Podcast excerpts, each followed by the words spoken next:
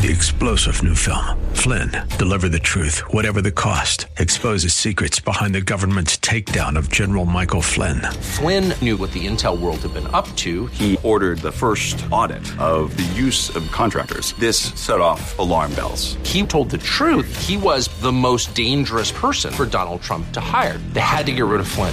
Flynn, Deliver the Truth, Whatever the Cost. Available now. Watch it today. Go to SalemNow.com. SalemNow.com. When it comes to your investments and retirement, in this economy, it's important to be smart. And with the Smart Investor Hour heard right here on AM 1420 The Answer, you'll get both smart and intelligent information you'll need to help with your investing. So sit back, listen, and learn with your host of the Smart Investor Hour, Tim Hayes of RBC Wealth Management. Good morning, everybody. I don't know what today's supposed to be, but boy, this was a great week. What a beautiful week. It's probably the nicest week of the year. So let's get positive. They say that time changes things, but you actually have to change them yourself. And that was Andy Warhol. A people that values its privileges above its principles soon loses both. What does that sound like America right about now? There are two primary choices in life, to accept conditions as they exist or accept the responsibility for changing them. I can't remember who said that, but it was a good one. And then Isaac Newton, the physicist and mathematician. Tact is the knack of making a point without making an enemy. And then finally, Albert Einstein. I don't know if you've read his biography, but it's quite good. I've read both of them, as a matter of fact.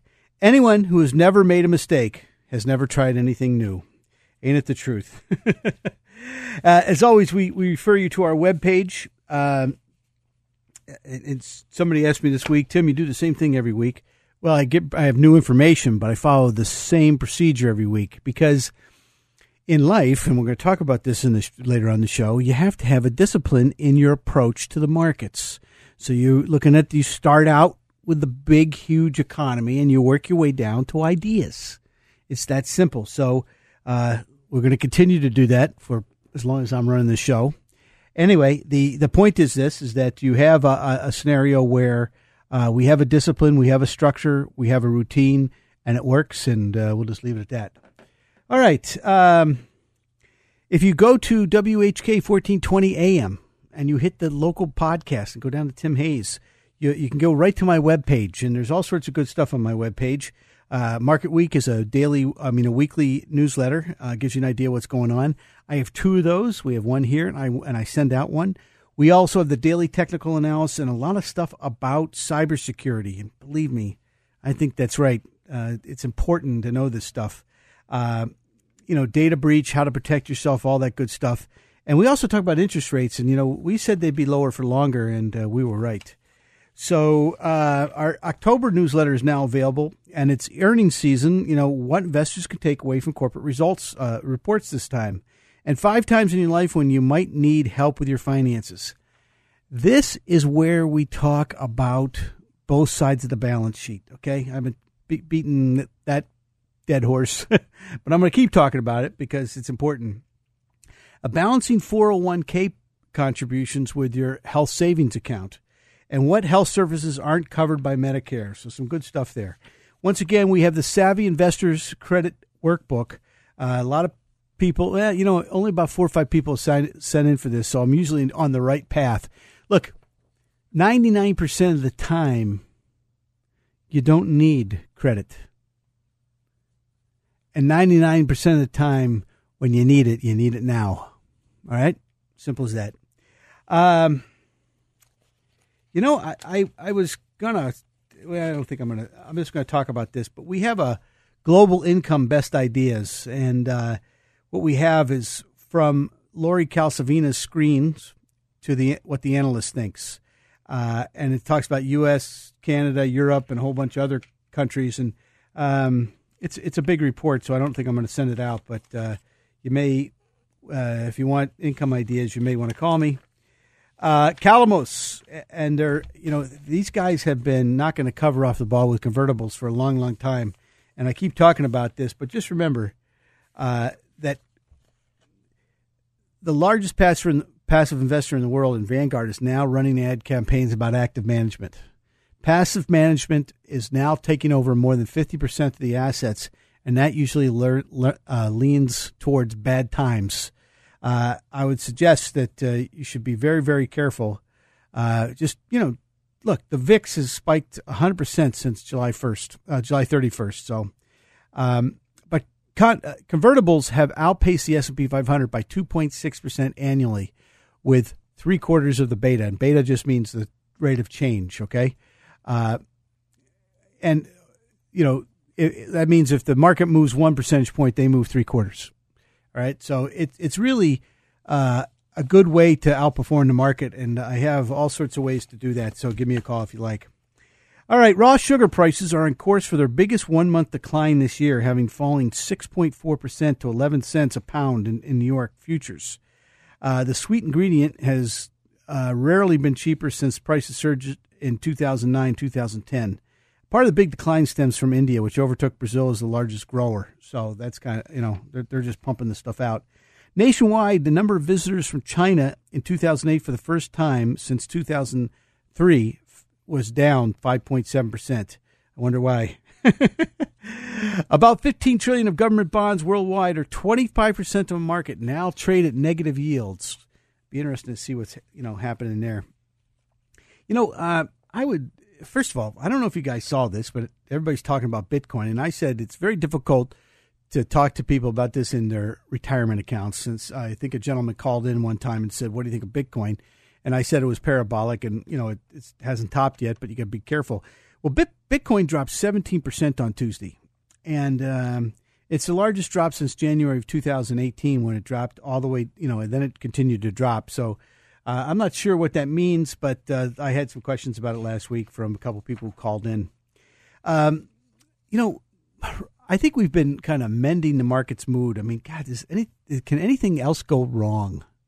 I mean, Mr. Trump's getting impeached. There's the China tariffs. China's not playing ball.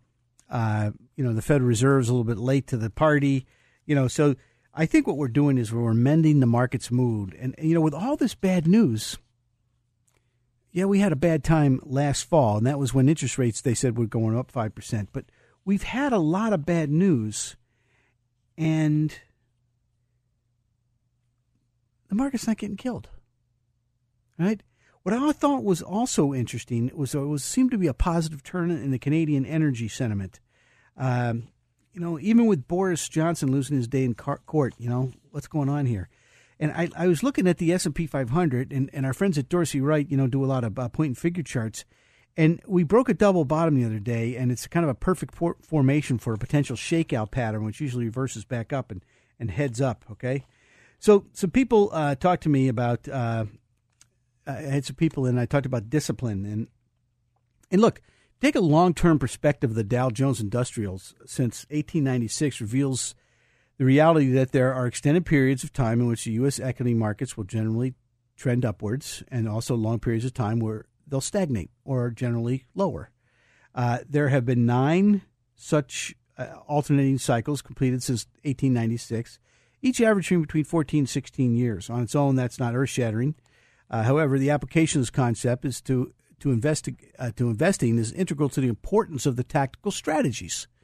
All right, so using a rule-based discipline approach allows us to navigate systems. So, we use dynamic asset level investing that our friends at Dorsey Wright talk about, and domestic equities are still number one asset class, pretty far behind international equities. Fixed income is right behind international equities. Commodities made a little bit of a move up, but cash is up to 13% now. So, I think you have to take a look. And what I'd be doing is I'd be looking at, stock models, ETF models, dynamic asset level investing strategies, some relative strength strategies. But, you have to look through them all.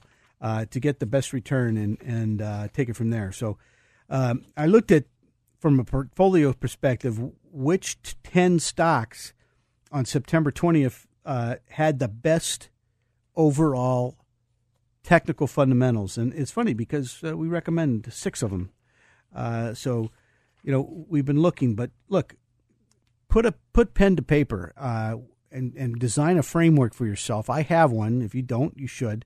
But do you plan to segment your portfolio into buckets? And I think those buckets have to have, you know, they got to quantify the risk tolerance or the time horizon, and also manage moderate risk portfolios. You know, I would segment them into three buckets too: conservative, moderate, and aggressive. And you know, so look, I think you got to plan to reevaluate all your holdings on a seasonally, quarterly basis. Sometimes lately, stocks have been gapping down, and so have the ETFs, by the way. So the problem is sometimes you have to let them bounce before you can sell them. All right. Now, the other thing I want to talk about is we've had some records broken in the energy sector. You know, there's certain sports records that, according to fans and experts, will never be broken. Some of them, you know, big ones like Carl Ripken and Will Chamberlain's 100 points. You know, I don't know if you know Cal Ripken went 2,632 consecutive games, and Will Chamberlain scored 100 points. But ExxonMobil dropped out of the S&P top 10 stocks by market cap. Also, the S&P 500 is now at less than 5% of the weighting in the S&P 500. Now, the positive trends for energy were down negative, and then they reversed back up, and now they're back in a negative thing. So it'll be interesting to see if they bottom here. Usually there's a big move if they do. You know, back in 2017, we had a big move up. So we'll see what happens. But they're dead last in dynamic asset level. Remember, equal weight's more important than capitalization weight. Large cap growth, mid cap growth, and small cap growth are 1, 2, 3. Technology, utilities, and industrials are 1, 2, 3. So it'll be interesting to see. But you know, just to mention this, we do have a new set of ideas out there on our global energy best ideas. Some of them up a lot since we put them on there, like Marathon Oil and a couple others. But these could be a really good scenario if, indeed, we do take off and start heading up on the energy scenario. You know, because, look, the last time I saw this was in 2000, and oil was at $10.95 a barrel. And, you know, it was funny because I had a gentleman buy it. He was a client of mine, and we talked about it. So he actually went to a futures broker and bought like 10,000 contracts on the futures market out 5 years. And oil went to like $90, and I haven't heard from Paul. I think he's retired somewhere in the middle of wherever, all right? Now, look, I think you got to imagine 2025. And, you know, one of the things we talked about was that portfolio where we did that. And I think you got to start looking at industrials a year ahead. And I want you to think about something. Industrials have low interest rates, low commodity prices. And if we're gearing up, we could be gearing up for the next industrial revolution. I mean, literally. In multi-industries, like fully automated plants are years away, but rapidly approaching. And they're also known as lights-out plants since they won't require workers and thus can further lower their costs. I mean, just think of some of these companies that, you know, some of the big industrial companies, and I can think of a bunch of them. And the key driver is automotive sector, autonomous driving, electrification, having garnered a lot of attention, but our analyst, Joe Spack, says that recently expectations on the timing of widespread deployment have been pushed back. He forecast that in 2023, 93% of the automobiles on the road will still have a combustion engine. All right, so there we go. You know, I did think it was kind of interesting that crude oil bounced up and then bounced right back, and it's right, almost where it started from when the Saudi thing occurred. And gold bounced up and is right back to where it came back. And at least there was a lot of talk about the repo market. That's where you're rebuying, or it's a repurchase agreement. It's a form of short-term borrowing that is secured by collateral, usually government securities. In repo market, firms borrow cash from each other and collateralize the loan by putting up securities. When the agreement expires, the borrower repurchases the collateral with cash, and, you know, et cetera, et cetera. We had some problems in that this week, and it was a bit of a disruption in the balance, and repo rates soared, and the Fed took care of things. One thing I will say is Lori Calcavina, our head strategist, has published their small cap deep dive and noted that the 2019 performance is mirroring recessionary fears. The team continues to hold a neutral stance on small caps versus large caps. So just so you know, while two drivers favor small caps and just one, large caps. Stay tuned. We'll be right back.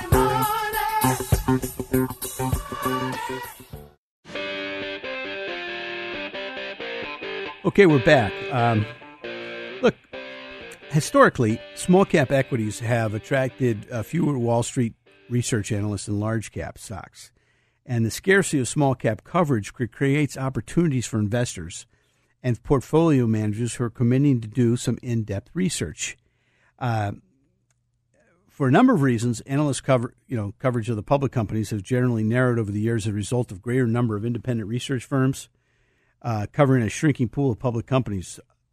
This narrowing has led to an increased coverage of larger cap stocks at the expense of small cap stocks. And a small cap stock today, the average large cap, let me step back. In 2003, there were 8 more analysts on average covering a large stock than a small cap stock. And today, the average is 22 analysts. The result of the small cap companies receiving less coverage by Wall Street is that portfolio managers who conduct the in-depth proprietary research may have a better chance of identifying some big opportunities. There does not appear to be an end to the trend of Wall Street allocating more resources to the large caps compared to small caps. Therefore, the small cap managers appears pretty bright today. So, the question is, we go back to this value versus growth thing. And look, growth is pulling back, but it's not broken down yet versus value. So if it does, what is value? Is it small caps? Is it financials? Is it industrials? Is it oil? And that's the hard part. And unfortunately, during this period, this last year, leadership has not come out. Okay, we the FANG stocks, nobody's talked about them for a long time. We had utilities and REITs, but we talked about them like 2 years ago. They were showing signs, and then Staples, which we talked about 6-7 months ago. But these are things that are happening when the market is sideways to down, okay? Who's going to lead if we break out? That's the big question. So, I looked at a couple charts this week, and first of all, I looked at the NASDAQ composite, and the bullish percent for it has been in a downtrend for a pretty long time. So it needs to break the downtrend line, and that would be very, very important. And the McClellan oscillator has turned up, and it's broken above that downtrend line already. So, also, if you look at the ratio between S&P Spider technology and consumer staples, the technology group has been in a downtrend for about 3-4 months now. So, it'll be interesting to see if that breaks out, I guess. And then, the final thing I think is you got to compare the Dow Jones World Index to a global ratio between junk and government-issued paper. And that broke out of a downtrend. And so, it'll be interesting to see those, how they affect things. But that's what I've been, those are the key charts, I think, right now. I'm also seeing some stocks that I think could have like mean revision, back to, to trend lines and the trend lines are either good or bad, but I think that, things could get interesting. And I've got a whole bunch of names there, and it'll be interesting to see if they hold or not. But we had a rough week, then we had a good week. We had, light crude breakout and then pull all the way back, in a week. And the S&P 500 does not look like, it's pulled back one more time. The question is, will we have a reversal back up or, is this, we talked about, the Dorsey Wright system where you break a double bottom and then you reverse back up. That's called a shakeout pattern. But if you look at it, whether you look at a point and figure chart or you look at a regular chart, that's the case. Now, one thing I have seen is that a lot of people are adding cash to their portfolio, and I think what they're waiting for is some kind of big event. And if the if you get an impeachment process started, and that isn't a big event, I mean, we had a couple hundred points down, but nothing really drastic. And I am starting to see a lot of small cap names that have been down and out break out and pull back. Remember, the Security Exchange Commission back in 2007, I said this on the radio, you know, what's going to happen when they get rid of the uptick rule? Well, the problem is that shorts can short stocks into the ground. So the smaller they are, the harder they are to deal with. And it, you know, it's something. Look, in these last couple of years, a couple things have happened. Number one, we've had the uptick rule go away. Number two, we had quantitative tightening, and nobody's been through any of this. Nobody alive, anyway. Okay, because there's never been quantitative tightening, and the uptick rule has been around since 1932. 32. So I don't know too many people that were born in 1932 that are still alive. I mean, there might be a few out there. God bless you, and I hope you stay alive for another 20 years. But it's not a lot of us, so it's been difficult. But we are finding that as stocks break out, they short them right back to the breakout line, and if they don't hold, you got a problem. And I've seen a lot of it. And I did notice that a lot of the housing stocks broke out just recently, and you know, we talked about them about a year ago. And they did nothing for a while and then reversed back up. And there you go. I am seeing, though, a lot of housing stocks break out. So let's see. What else do we want to talk about? The S&P 500 and the OEX have logged some long or intermediate-term buy signals, but the NDX momentum has moved south. So the OEX did what they call a log top with this week's, it's an OHLC bar, which is most people don't know.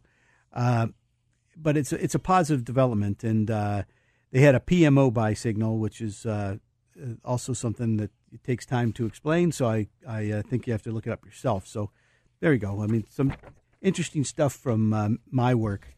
And then...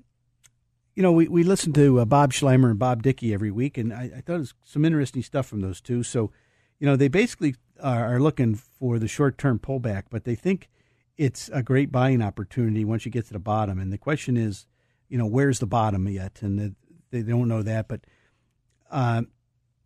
they thought there was a move up into the FMOC meeting, and you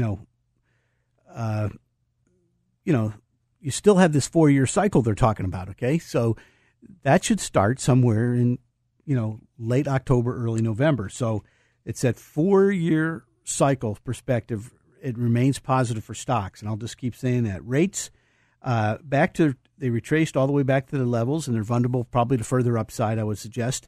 They're very oversold. I wouldn't be buying bonds right now. You buy bonds when yields are up. Industrials, the long-term charts to continue to track an emerging new cycle for industrials, I think so. But this 4-year transition is coming, and it could be a big thing. So I am seeing, you know, some, you know, I looked at the 4-year cycle, and I looked back at 2016, 15, and 14, and we almost have the exact same chart in 2018 and 19. So it'll be interesting to see if this continues, you know. The Russell this week broke out on a relative performance versus the S&P 500, and that's the first time that's happened in 5 years. So that's a big positive. So the Russell, you know, if it reversed back up, it could break out. And like I said, growth versus value. Growth is still winning, but it's getting close to its trend line. So it's premature to conclude that the longer-term uptrend of growth is broken. So, but it is drastically overbought compared to value. Value's way down. And we looked at the Citigroup surprise, economic surprise, and remember we said it was down and out. It was where it was, you know, just a couple times in history. And, you know, it bounced. What a surprise. This stuff works, by the way, folks. And then the bullish sentiment has been getting a little bit more bullish, and then it died this week, so it just went right back down. So people aren't getting bullish. Now, I will say this. If you look at the 10-year note yields, you know, it came right back down. You know, we've had three dips in this area, one in 2013, one in 2016, and now here.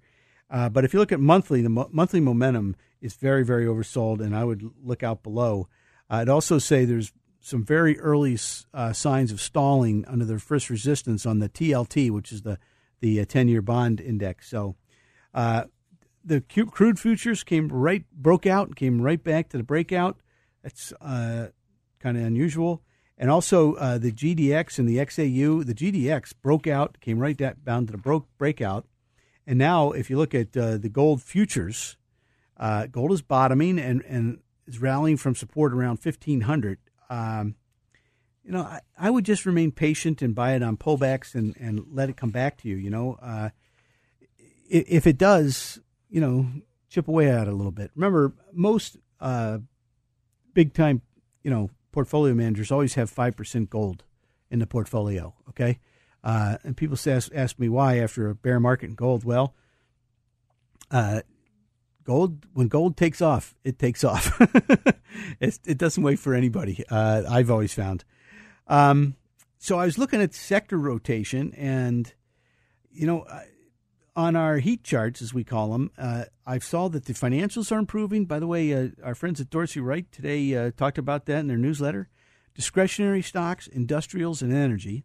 I saw some weakening in real estate, communication services, and technology. And by the way, that would kind of, if we're talking value versus growth, value was improving, growth was decelerating. I did notice, look, I looked at a lot of industrial stocks, and I looked at a lot of charts, and first of all, the relative performance versus the S&P has been holding up well. And most of them are making these we'll call them, what's the best, flag formations, I guess. There's two or three types of things. I'll use flag. Flag formations that have been going on since the beginning of 2018. And, that the whole market's been doing that, by the way, although the market had a dip below the flag. So I just think the industrials are looking great. The financials looking great. The question is when to buy them. I think there'll be one more dip, and then you want to pay attention to that. But in the meantime, for now, we're leaning that way. And then the small caps are as cheap as I've ever seen them. So, all right, we're going to take a break. This is the Smart Investor Show. Stay tuned.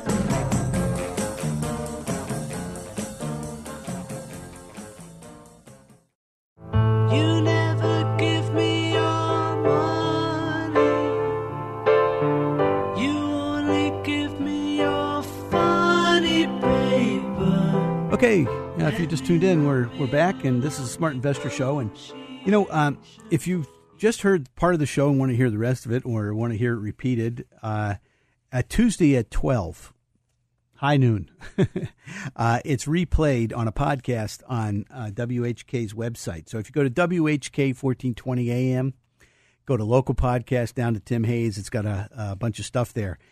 You can go direct to my webpage, too. So, if you like our best ideas, our newsletter, our dividend growth portfolio, our prime income list, any of the stuff I talk about. Look, the dividend growth portfolio and the S&P 500 have a higher yield than the 30-year Treasury. If that ain't a buy signal, I don't know what is. Prime income list does too. Our best ideas, I think you got to be careful. I think you got to be careful with all these lists because, like I said, I think there's a change in leadership coming on. And changes in leadership can usually be sloppy periods of time. So you want to be a lot more careful now, in Tim's humble opinion. Not of the overall market, okay, but of what you own. There we go. By the way, when I said this in 2000, nobody believed me then. I did it on this radio show, and I also did it in front of like 170 people at a certain hotel. And I said to get out of technology and biotechnology and healthcare. And they looked at me like I'd gone mad. 6 months later, they were calling me. Okay. So the point is, I think there's a change in leadership coming up. I don't know if it's going to be as drastic as the last time. I don't think it's going to be. But anyway, something to think about. So now we talk about the bullish percent. And the bullish percent is just simply our risk monitor. It tells us, it gives us a degree of how much risk we have in the market. So this thing goes from 0 to 100. When you get over 70, that's the red zone. And that's when you should be careful. When you get below 30, that's the green zone. That's when you want to be aggressive. Now, the problem with being aggressive last fall was that you knew this value growth thing was going to change, and it was kind of difficult. I didn't buy that many stocks back then, but I did buy some, and I got beat up on a little on some of the value stocks. I think they're going to come back very nicely, but when you know what's happening and you see the difference in valuation, usually it's hard to go whole hog into something like that, but it happens. Anyway, when you're a column of X's, as we are now, you can buy stocks. You've got the offensive team on the field. When you go into a column of O's, you put the defensive team on the field. Now, right now, domestic equities are the number one asset class, so you know, even if you went to a column of O's, you'd still probably have less cash now than you would under circumstances like, you know, 2007 and 8. Domestic equities were the worst asset class. That's when you know, look out below, okay?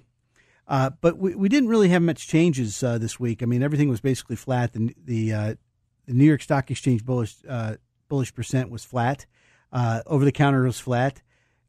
World indexes picked up about a percentage point. So they're at 44. Over the counters at 40, and the New York Stock Exchange bullish percent's at 50. So we're in pretty good buying shape here. And the question is, what's going to happen? Now, the dynamic asset level investment cash percentile rank for domestic equities moved higher. And so it's at 33% now. So what we're saying is we're very positive, but maybe 33% cash would be a good scenario. I do have quite a bit of cash in accounts. And the problem is I can't figure out what the leadership is. And I don't think anybody else has figured it out either, or I'd know about it by now.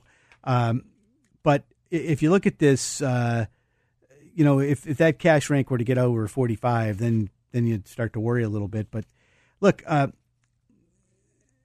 everybody worries about October. You know, Tuesday in 1929 and the Monday in 1987. Still, the S&P 500 has had more double-digit gains in October than it has double-digit losses since 1950. In fact, October is often referred to as the bear killer month. As it's the end, at its end, it ushers in the beginning of a seasonally strong 6 months in the market. So, will this October be the same, or do we look for a bear? I don't know. You find out the hard way. But the domestic equities are still number one. So as long as that's the case, I don't think we're in trouble. I looked at the S&P 500, and like I said, there's a potential for a shakeout, I think. If you look at the 20-point chart, it looks great. The Dow looks okay. The NASDAQ looks a little shaky, okay? That's the one I'm worried about. Small caps reversed up hard. The mid caps are looking pretty good. And then the XLG, which is the largest stocks, look okay, but just flat, basically. So it was a negative week last week across the board for most of the major ETFs. And I was going to do a thing on how they make ETFs, but it gets a little complicated. You probably need a chalkboard or something like that. But look, I looked at some of the big ETFs, and the QQQs have the best long-term strength, but they've been suffering over the last, 2-3 weeks. And the QQQs have a couple things going for them. They still have a lot of financials in them, but they're mostly technology, and it's something that you have to watch fairly closely because when these reverse, they reverse quickly. Also, the sector bullish percent, and we look at, we have a bullish percent for the whole market, and then we look at individual sectors. We're up to 10 positive sectors or 10 favored sectors, and so I'm just going to talk about them and where they are. Waste management electric utilities are at 65%. Okay place to buy, not great. Semiconductors and building are at 60, pretty good place. Real estate's at 55. Precious metals and Wall Street are at 50, so that's a really good place to buy. Housing and restaurants are at 45, another good place to buy. And probably the best one is protection services. That's at 30. So there's a couple of names that are in positive, what we call bull confirmed status, but they haven't turned up yet.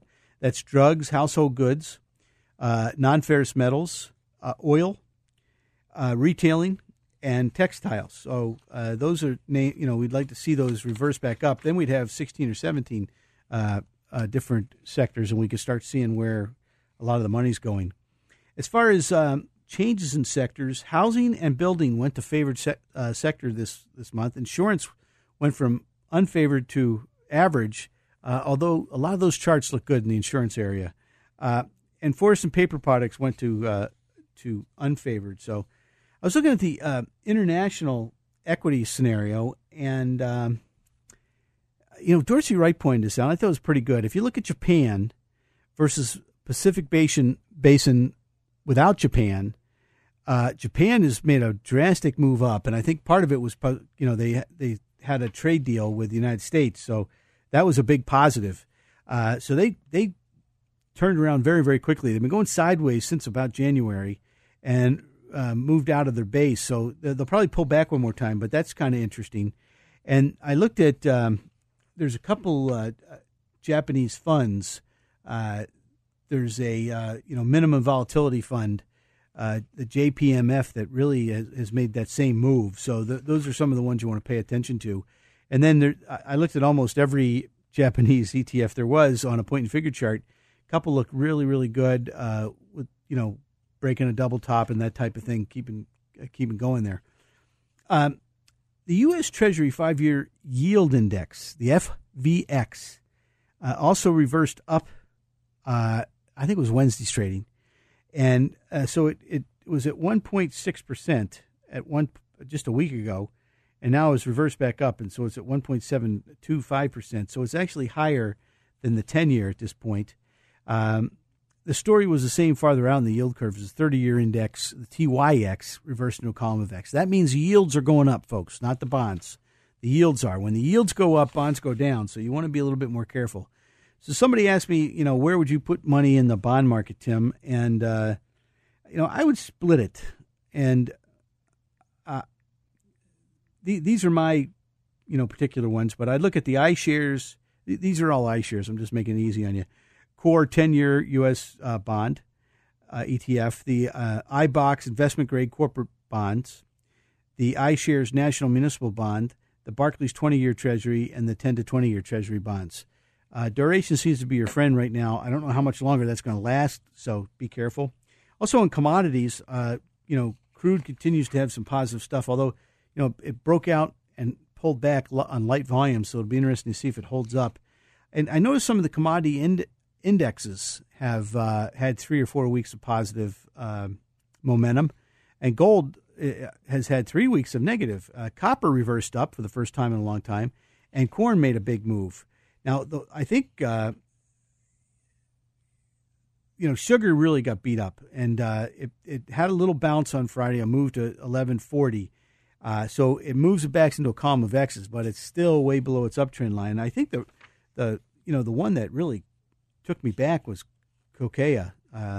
Cocoa was down at around 2180 and popped to 2500 and broke its downtrend line basically in 2 weeks. So that's big. I don't know what's happening there, but it's kind of interesting.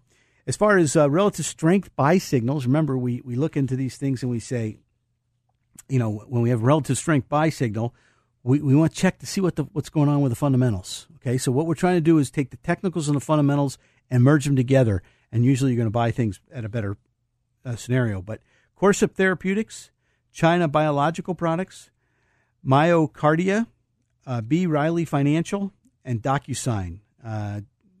Most of those have pretty good charts, by the way. Stocks that are moved to RS relative strength sell signal.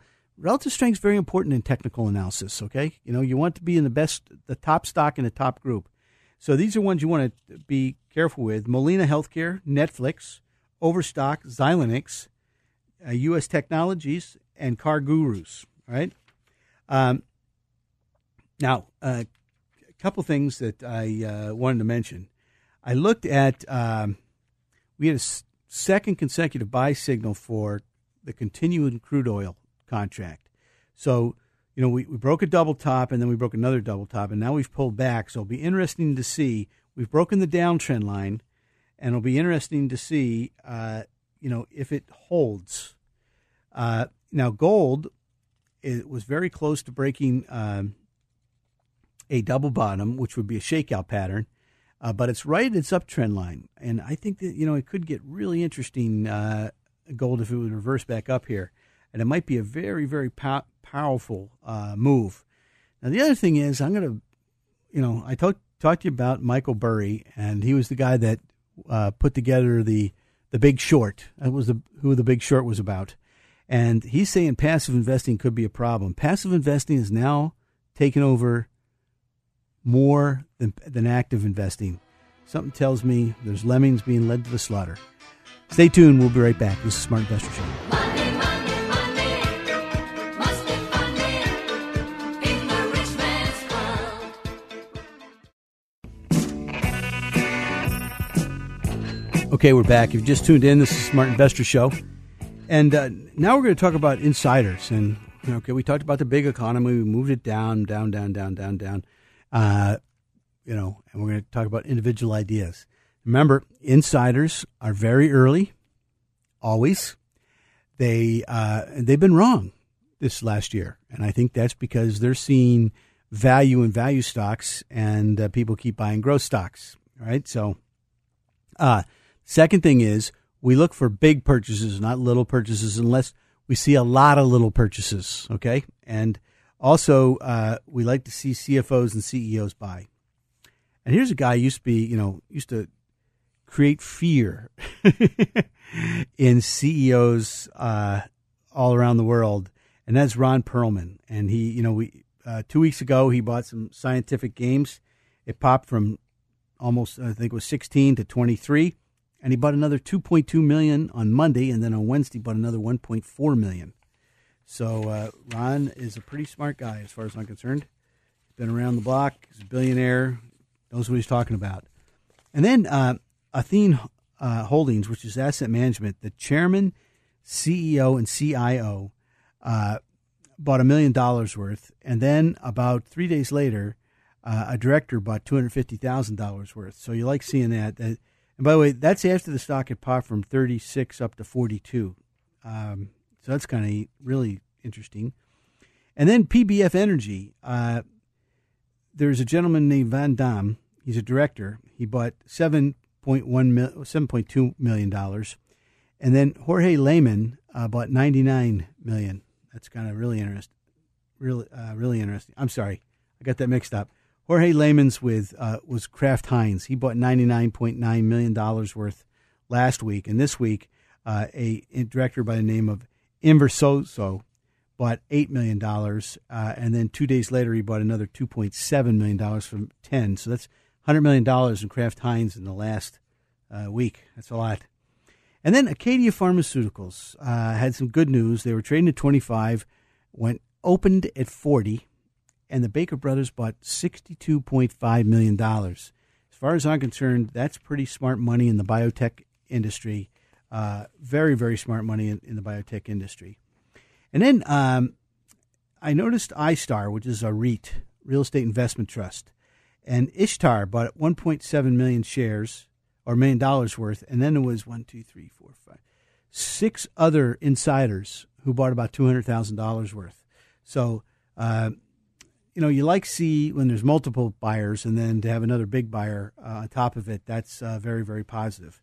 However, I will say this, insider buying is kind of dried up. Where I had probably the most insider buying I've seen in a long, long time, it's just gone away. And I don't know if that's because of, there's a lot of things to be worried about there, out there. You know, there's an impeachment process going on. There's the tariffs. There's negative interest rates on 25% of the bonds, meaning that things aren't good. There's a lot of things to be worried about. There just is. And so I don't know, if the insiders dried up because they're starting to feel the effects too. Usually that's not the case. I did notice that several of the buys this week were at new highs. That's kind of interesting. So, all right, I'm looking at things and the market continues to hold up well. And in spite of, most of the concerns of the world in a way that can make one think the stock market could be looking out 6 to 12 months into the future rather than focusing on what's happening today, which it usually does. And really, that is what we think causes people to invest. It's not the present, but the future that the people are investing for. And there may be many reasons given for the market moving on a daily basis, but it could be a little of today's news may matter in the long run, okay? So it's kind of the same old market, same old trading range that we've had since 2018. Much has happened in the world over the past 2 years, but the market has remained in a range, and except for that brief, look out below in December of 2018. But the market has remained in this range and is about the same level that we saw in early 2018. So, it stalls near peaks. It gets fraught. I mean, people start buying at the bottoms. We've had some, failure of the indexes to break out the new highs, and the transports and small caps are easing back, and they're underperforming the large caps. And the momentum of the recent rally is turning, and we expect the overall trading range to continue for probably another month anyway. So, there we go. Now, I still look at the relative performance of S&P Value Index to the Growth Index, and it's way down there. It's favored growth stocks for for most of that time. And the question is, when you get to an extreme level, will it change? Value stocks often attract more investment interest because of perceived safety, and less volatility, I should say. So the question is, in the current news cycle of concern on many fronts, are we going to see, clear evidence where there's a shift to these things? A shift into value stocks is an ongoing trend, or value stocks have moved higher during the bull market, but except for short periods, growth stocks have continued to lead all the sectors, drastically. So, the question is, will there be a flip? And starting to see some early signs of it, but nothing concrete. I'll just tell you that I can show you a couple charts, and if you'd like to have coffee, just go to WHK 1420 AM. Go to local podcast down to Tim Hayes. There's a bunch of contact me's, emails me there, and I would certainly suggest that you probably want to see these charts because it's an eye-opener. Rates, rates bounced. We were basically in 2016. We hit the all-time low. 2013 was the second all-time low, and we've just hit the third all-time low, all within a decade. And we haven't seen these interest rates this low in our history. So now's not the time to be buying bonds. Remember, back in the early part of 2019, we had the 10-year at 3.2%, and I said buy yield when it's up. I was buying some real estate investment trusts, and actually bought a few bonds here and there. But, you don't want to buy after a big decrease in the yields at this point, because when yields go up, bonds go down, and that's when your principal gets hurt. So, and by the way, it happens with CDs too, so keep your CDs short if you're going to buy them. Look, the market's near the high end of the overall range where it could stall again. We don't know. But there could be one more pullback just to make sure we're all paying attention. But I could tell you, after talking to several of my clients this week, thank God they weren't in my office, and thank God my windows don't open, that type of thing. People are getting really, really pessimistic. And I think the Republicans are kind of upset with the Democrats. Although the Democrats have been upset with the Republicans ever since Trump won. They just can't believe that he beat out Hillary. So. So, we had a short-term rise in the market, and are we pulling back? I don't know. We could have the shakeout move that I was talking about. It looks likely that that could happen, especially with we got bullish for a while, and then we reversed right back down. It's been very hard with the bullish percent because it's been bouncing up and down a lot. We've been going from X to O's, and usually it's been pretty easy to guide. I've been using this for... a lot of people that I move in and out of the market to a certain degree, but it's been very difficult because it takes a lot to turn it. And when it turns, sometimes that might be all that's given, especially in a trading range like we've had since 2018. So, what would I be thinking about right now? Well, like I said, I think bonds are a tough buy right here. I think even if you're buying CDs, you might want to wait. let these things, pick up a little bit. It does look like we've made a triple bottom to a certain degree. Triple bottoms and double bottoms usually are, good times to buy or buy the yield index, not buy the bond. Okay. So you're actually buying the yield thinking it's going to go up. But I don't think we're going anywhere until the 10-year Treasury breaks the 2% number again. That's really important. Now, gold's getting interesting, okay? So people stopped talking about gold. That was a week ago. People are just stepping out, and they're not talking about gold anymore. And gold's right at that uptrend line, so it's kind of an interesting chart. So I'd be, like I said, on weakness, I'd be, buying things. So short term, we're neutral. Intermediate term, we're neutral. Long term, I'm very bullish. If Bob Dickey's right, and he mentioned a number that would flabbergast most people, but and he mentions at our seminar, by the way, so he said it in front of a lot of people. It's a huge, huge number. The only thing I'm worried about right now is if the Commodity Research Bureau Index hits a new low, which it did back in 2016 at 160. It's at 172 right now. It's 10 points away. So anything, I think Cocoa helped it and oil helped it a little bit. So we'll see what happens. In the meantime, what would I do? Like I said, I think it's not a time, I haven't been talking about my bond list at all. It's been 9 months since I talked about my bond list. Our top ideas, and I'm starting to see some things in the international arena that are starting to look good. So we have our top global ideas. We have top domestic ideas. Our ADRs, which are American Depository Receipts, look pretty good. Our top oil ideas. Nobody likes oil right now. So now you got to have some intestinal fortitude, and I think you want to, be careful what you buy. I bought some. I got beat up a little bit so far, but I've also had a couple of good bounces. We have our top global income ideas. I don't think I'm going to be sending that out. I think that's just for clients at this point. But if you need any ideas, just give me a call.